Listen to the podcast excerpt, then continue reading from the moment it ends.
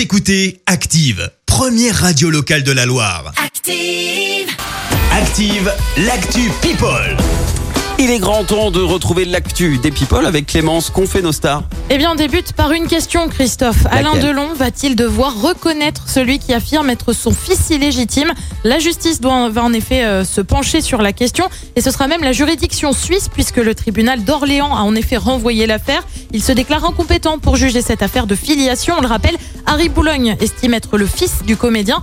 Il avait entamé une procédure dès qu'il a eu 18 ans. Alain Delon, lui, nie être le père de- du photographe. Et ça ouais. se passe comment quand c'est comme ça Tu fais un test ADN Ah ben je ne sais pas, c'est la justice suisse Ouais. qui va trancher visiblement parce que. Orléans a dit non. Donc euh, Ouais. de son côté, elle, elle souhaite rétablir la vérité. Pamela Anderson apporte des précisions sur son mariage éclair de 12 jours avec John Peters. Techniquement, elle affirme elle n'a jamais été légalement mariée à son producteur. Euh, précision apportée alors qu'elle a présenté son nouveau boyfriend qui n'est autre que son garde du corps. Et oui, elle n'a pas été chercher bien loin. Ouais, elle va Alors- vite en besogne, elle. hein. Exactement, Adil Rami, le producteur, le garde du corps, tout va bien. À qui le tour Exactement, c'est un peu ça. On va maintenant euh, prendre des nouvelles de Rihanna et ça ne va pas très fort pour Riri. La chanteuse a en effet partagé des photos de son visage gonflé et tuméfié.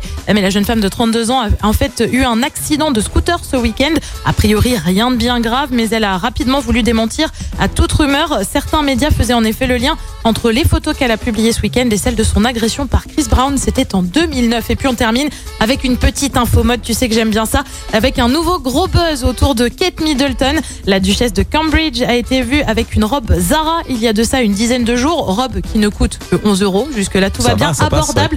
Bref, c'est une robe verte, euh, avec des petites fleurs euh, blanches.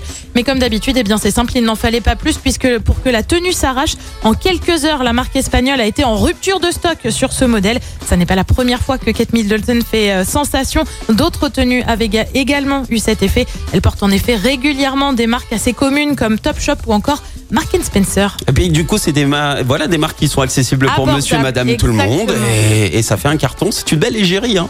Tu Ah crois oui. que c'est un placement de produit ou c'est pas forcément Ah, je fait sais exprès pas. Non, je pense que c'est pas fait exprès. Je Elle pense aime que vraiment vraiment, ce- ce elle aime bien se ouais. dire, ok, on y va. euh, Ok. Mais c'est fou l'effet que ça a à chaque fois. Ouais, c'est dingue. Merci Clémence pour cette actu. Écoutez Active en HD sur votre smartphone, dans la Loire, la Haute-Loire et partout en France, sur activeradio.com.